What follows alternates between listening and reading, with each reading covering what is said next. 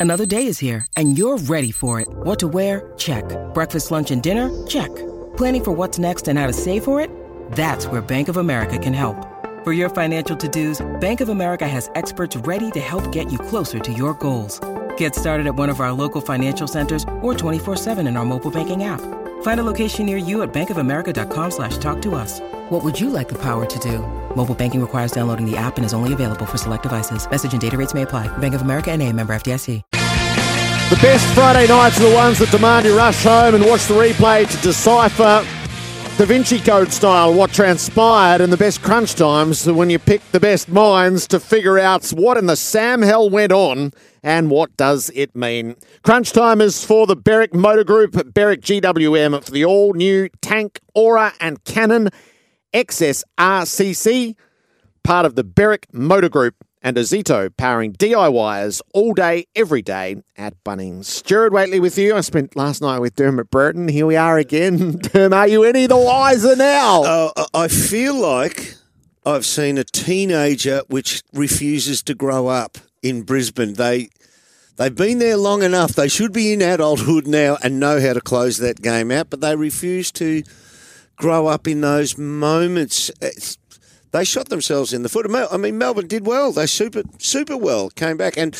and a good team is going to have to hold that out. But a team that's ready and grown up and ready to go, we can win this premiership. They hold that out.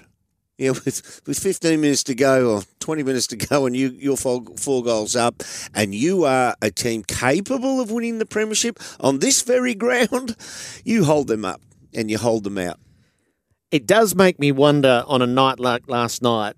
A true coach at heart, does he sit at home on the couch thinking, "Oh God, I wish I was in control of that," or does he go, "Thank Christ, I'm no longer part of that sort of business"? Leon Cameron, welcome back to Crunch Time. Gee, I'm still getting over Thursday night. Um, I was at the game, and it was a, although a, a different uh, game altogether than last night. Uh, the two point difference between the Swans and the Bulldogs was intriguing. The Swans tackled their way to a to a to a win on the back of young Papley, who uh, performed some great uh, traits. And the Bulldogs would be kicking themselves because they've they won clearance and they won contested ball, so they're disappointing. But then to roll into the Friday night, it was just absolutely intriguing. I, and I understand what you're saying, Derm, on that. Brisbane will be kicking themselves because if if they wanted to make a big statement last night. Halfway through that last quarter, they would have found a way to seven or eight minutes to control the game when they lost it. it was almost like they tried to overly control the game. Hang on, I don't want you to shoot your best stuff yet. Just hold on one tick. Sam Edmund rounds out our quartet. Hello, Sam. Gerard, um, Leon, good to be with you all. Uh, Chris Fagan said something last night, actually, that really resonated with me. He said, when good teams play good teams, you've often got to win the game a few times. And how true was that last night when Melksham turned clutch again, shades of last year? Trent Rivers has run, Cozzy bobbed up, Viney kept coming with all his aggression. The Lions just needed to win it one more time, and they couldn't do it. All right, so I thought book club style, right? We've club. all absorbed the source material. yeah. I reckon everyone will have their own theory on the what and the why. So, in, say, vaguely 60 seconds, and Leon, you go first. What's your theory around what transpired last night? Uh, uh, I got a D at school, so I don't know if I read too many books. Um, what transpired last night? Outstanding start for Melbourne. Um, all indicators over the last couple of weeks, they've been winning um, a lot of indicators, but they they needed to speed up their ball. They did the first 15 minutes. Brisbane, like the side that probably Dermy was explaining about, is saying this is a very, very serious side they they just they compose themselves, and then in the second and third quarter, we seen a side going. We were discussing they're going to challenge Collingwood. They'll challenge Port Adelaide. Their ball movement was outstanding. Their forward line so dangerous. Daniher's up and running. I just love the way they move the footy. And then basically within a blink of an eye, probably 10 minutes into the last quarter, Melbourne's gone, this is our season. We need to make a statement here. And they jumped straight back into the first 10 minutes of the first quarter and said, let's just move the ball fast. Let's play brave. Let's do this. And Pickett, who's been down a little bit, inspired them to uh, to a victory on the back of Jake Melksham's goal after the siren. Oh, well, sorry, 30 seconds to go. It was just unbelievable heart-stopping footy, and well done to Melbourne, but well done to Brisbane. But unfortunately, it, uh, you win and you lose in this game, and Brisbane wake up with uh, some psychological challenges going forward at the MCG. That's a solid A minus thesis to get us underway. Dermott, give me your give me your sixty seconds as quick as I can. Um, I, I have said it before. I see football becoming more and more like that velodrome bicycle uh, contest. I think they call it the keirin, where they are meant to do four laps and they go around as slow as they can, thwarting each other for three laps. And then lo and behold, with one and a bit lap to go, somebody goes, Oh, bugger this, I'm off. And nearly always the second bloke chases him down and wins. Melbourne went stagnant in those second and third quarters, and Brisbane, on behalf of Brisbane because they were so good.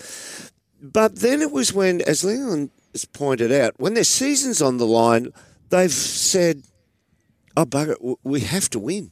We have to move the footy. We have to do all things that aren't conservative. And they took risks and they run and they overlap and they belt through the lines and they score. It makes me wonder why doesn't that bicycle rider just go hell for leather right from the first lap? If you can do that, if you can do that, I know we've got to conserve energy and the likes, and, and we've take into account the interchange.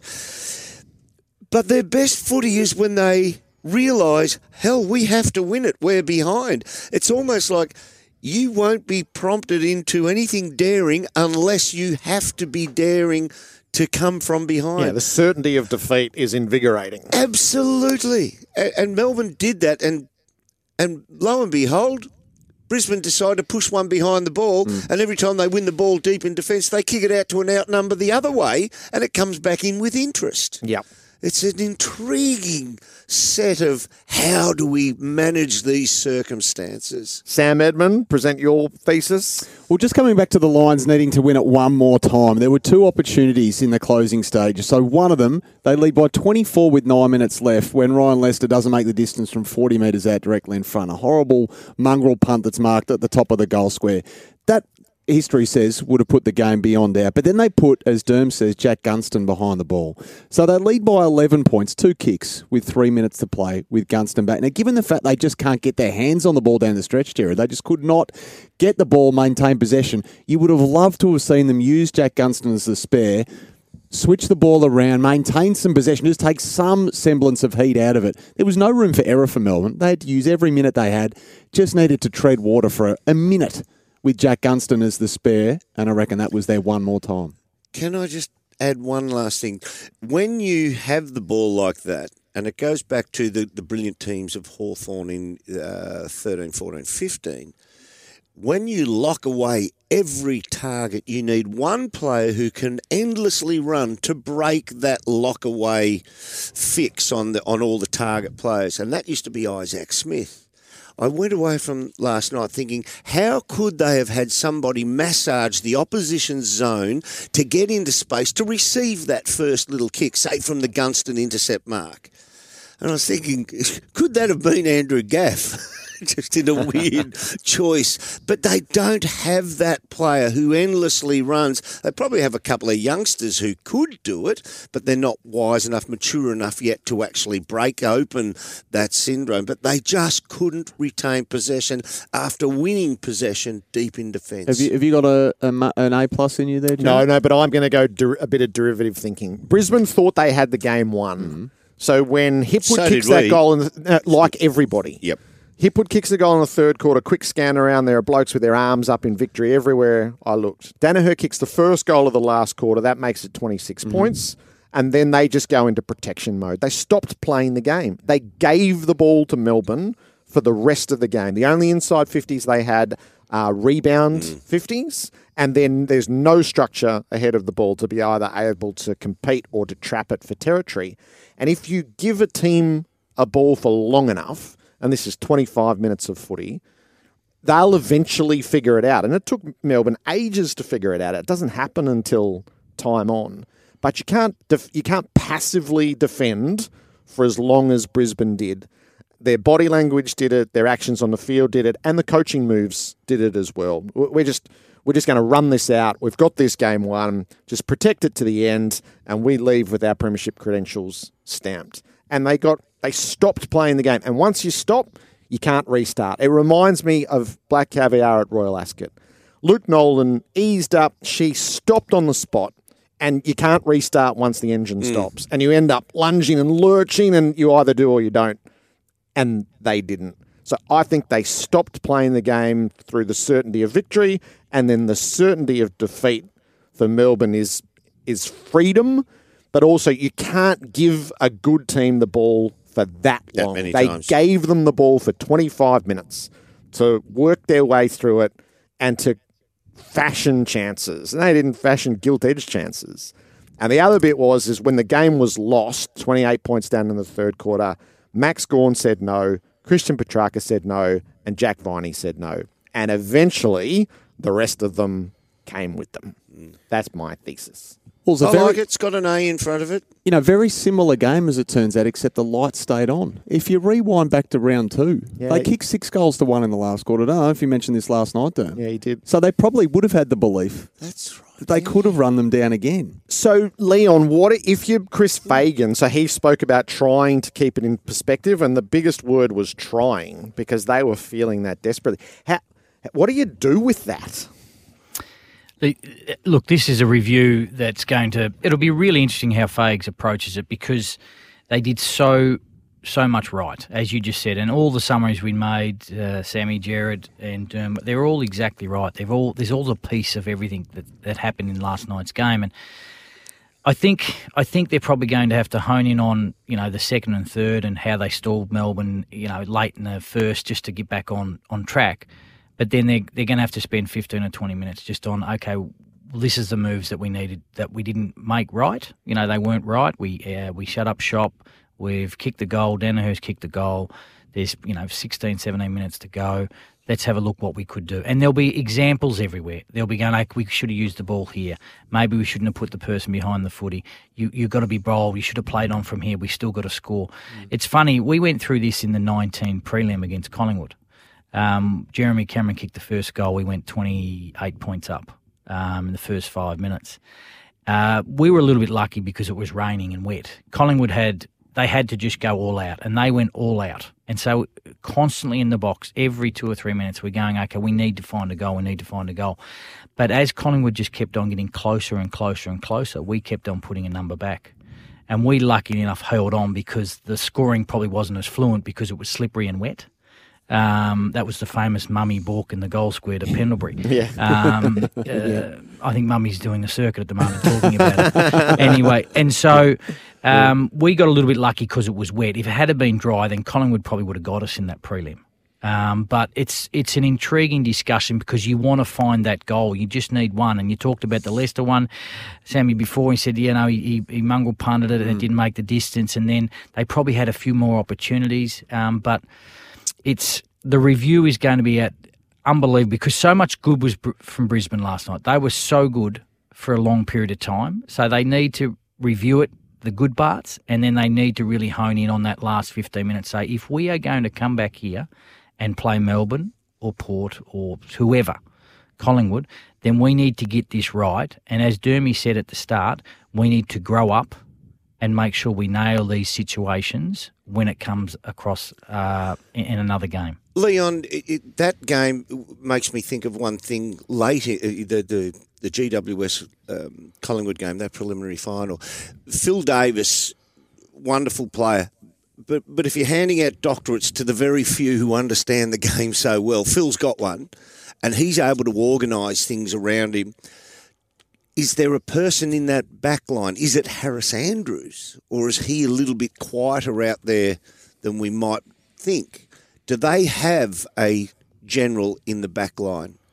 I think Harris Andrews has had such an outstanding year in terms of just playing pure football. In terms of his leadership, his co-captain, I, I can't dive into that enough because I don't know him personally. But you can see him directing traffic.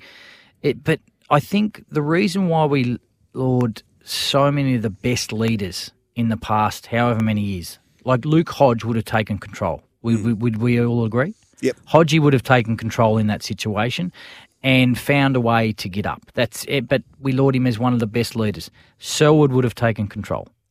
Michael Voss would have taken control. Whatever way that looks like, they would have taken control. And that's why we sit Pendlebury, back and go, uh, yep. Pendlebury, exactly. And you go, oh, that's why they've uh, you know won two or three premierships.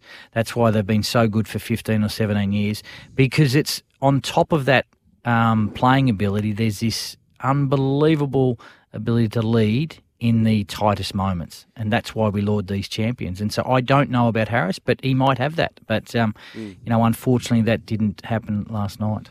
On the other side of the coin, we had both a leader and a champion in Max Gawn, mm. who Challenged. Yeah, Yeah. and and eclipsed at times when McInerney ran him down, and and the two of them are heading to an open goal, and Yeah. McInerney's got the break on him. But the full fifteen rounds. The great fighters will get you in rounds 13, 14, 14, and 15 if you don't stop them on the way. And that was the whole point with the Max Gawn discussion is the longer it goes, the more he imposes himself. McInerney's got nothing left at the end. He's on jelly legs. And Gawn is just profoundly influential at every contest, every down the line. There he is. I, we got, I, we got our answer last night. Yeah, is, is let Max be Max for 15 rounds because in the end he just gets you. It's a grind, isn't it? Yeah. A, a, a, a player like Max Gawn, it, it must be a grind to play against him. Not only are you having to reach to heights which very few in the league will challenge you to do so, he's actually got a really good tank and he runs so well over the field. I thought McInerney and Max, I think I even asked at one stage during the game, how are we seeing that to mm. Jared Healy? Because I thought it was a break even. At approaching half time, I thought they were break, breaking even with each other. They both had their moments. And then even in the third quarter, I thought break even still, but the last 40 minutes he imposed himself on that game. And yeah, there's play. You cannot do without certain players, but if Max and, and Christian Petracca don't play, uh, yeah, they don't win. They didn't win that game last night. So I mean, they, he was huge. Yeah, look, it's it's it's an intriguing one, and so uh, I know I'm jumping around a little bit here, guys, but so October, November last year, if you were in Melbourne's position and you've just seen Max Gawn do what he's done, would you have, and you're sitting as the general manager at Melbourne Footy Club and the coach, would you have taken Grundy in a trade? Uh, we talked about this a little bit. I would have. So, and in real time, I wouldn't have. Yeah, uh, at the moment, at that time, in that moment, I would have. Why?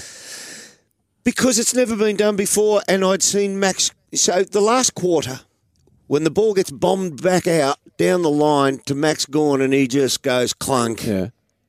That's those types of hands. If you bomb it down the line, and that those hands are standing in the forward line, the opposition go into they're haywire. they just go berserk. How do we stop this? Let's swing them all around.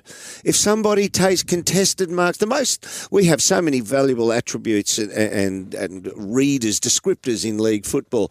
The hardest thing to deal with, I think, and it's and they're rare as hen's teeth, is contested marks by a forward. It's, it, it, it turns backline coaches and coaches, Leon, you'd chime in on this, it, it into how do we stop this? Because everything can set up around that. Now, if you can get Max to play as a forward, well, you're robbing Peter to pay Paul. But if you get the second best ruckman in the league to actually fill in for him in the middle, I thought it was worth a risk. I, uh, even though you on said- the NFL, Yep. when you've got two quarterbacks, you've got no quarterback. Yeah, Well, I did hear a description once where the, Jim McMahon came on in time on in the in the last quarter, and it was back in the early '80s, and he threw a miracle pass, and they said that's why you pay your, your reserve quarterback two million a year. They, ne- Hulk Hogan and Andre the Giant might have had a tag team match here and there, but they are to be opposing figures. Now, that's all our crackpot theories, Leon. What about yours? You, you've been at the coal front. Oh, look, I think uh, it all depends on the deal. And so, Sammy, you probably know a little bit more about it. When the deal happened, my understanding is Collingwood uh, probably covered a fair bit of the wage uh, of the of what happened. And so, if I'm sitting there as a senior coach and saying, I think you have to try it, Um, I, if I was in Melbourne's position, I would have absolutely jumped at it because if it's a deal that suits your footy club, I understand they're two big bulls and can they play together. But if you've got the second or third best ruckman coming to your football club who's three or four years younger than Max Gawn, who might only have two or three years to go, I don't know how much, and you actually get a good financial deal that doesn't cost you much, I would absolutely. So you got to look at the, the, the, deal in totality, not just what you see on the weekend. And so, you know, I, if I was in that position, I definitely would have done it. What about now? What would you do now? Well, I think if you've got a, a ruckman sitting there, what happens if Max Gawn gets injured next week? Going into a finals campaign, you've got a $500,000 player sitting there ready to go. Now, that's why I look at that, that depth chart. But equally, Grundy, we know, has to go back and play some footy as a forward. Uh, Melbourne have outlined that. He's going to play the next two or three weeks as a forward and work on his forward craft. And look, I think it's a really good plan, and it's a bold plan that they jumped in this move, and I, I applaud them for doing this because they've they've gone down this path. It probably hasn't worked straight away, but we might see it work because right now I don't see a key Melbourne forward jumping out and saying, hey, listen, pick me. So if he gets going and learns to be competent as a forward, as well as a backup ruck, and Max takes up his true position, which we seen last night, then in three or four weeks' time, we might say it's a win. It's amazing how it's transpired, isn't it? And it's not a small outlay to answer Leon's question. So Collingwood are contributing, but Brodie Grundy's on a contract through until 2027, close to a million dollars a season. So it is said by most people in and around this situation, Gerard, that Collingwood's contributing somewhere around 250 between 250 and 300,000 dollars a season. So we're still looking at around a 700k outlay from Melbourne for a guy who when he was traded Brodie Grundy, he said it's time to dream a different dream. I'm not sure he ever imagined that that dream would be so different that he'd be thrown a complete role change and have to play a VFL practice match in round 18 of an AFL season. I think it's uh, just almost unfathomable where they've found themselves with this move. I see him at a third club next year. Trade him? Yep. Flip him. Oof. He'll be getting paid by Collingwood. He'll be getting paid by Melbourne, but he'll be playing first ruck somewhere. Jeez. He is Max Gawn, ninety-two percent ruck, Oh, I see. I see a job at Port Adelaide. He is go, go and ruck to Butters, Rosie, and Horne-Francis. So don't sit in the forward line where you're not a forward. So, Doom, we've seen big trades over the time, and this was one. I don't, not sure I can recall a high-profile trade like this, spending 12 months at his new club and then being on traded again in the next possible window. I can't recall. Not a ruckman. Terry Wallace spent 12 months at Richmond as a player when he was arguably the best ball winner yeah. in the comp in the mid '80s. But that's I mean, that's po- a different era, different. Port were in the mix for him. We know uh, Leon's old mob GWS are in the mix for him mm. at the mm. time. He didn't want to go into state though. He wanted to stay in Melbourne, but now obviously the hey, the, the world's changed. But let it run its course because Leon might be right. They might be together on the mm. premiership podium at the end yeah. of September. But yep. if that's not the case, Brodie has an obligation to his own career to actually go, no, no, we're not, we're not doing this. Yeah. I'm going to go and play first ruck. Uh, at there'd be eight clubs in the queue for him, minimum. And if the money is a problem, and no player, I'm not sure uh, would ever have done it to this extent. You know, you can dissolve that contract if you're that desperate to, to get somewhere else, at like a Port Adelaide. But anyway, all to play out. All to play out. And Melbourne, the, the significance out of last night is if Brisbane had won, the top three was roped off is Melbourne were out of reach of the top three. Yeah. Brisbane were in the mix this is for it. a top two position. Now, Brisbane probably can't finish 1 2 unless Port Adelaide have multiple stumbles.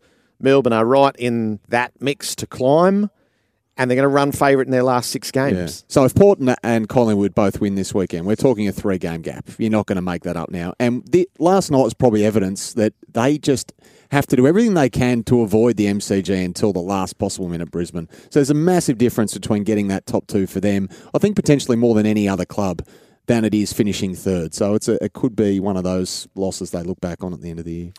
Jake Melksham kicked the winner. I wonder how he slept last night. What sort of visions would you have running through your heads after a moment like that? We will talk to him on Crunch Time next.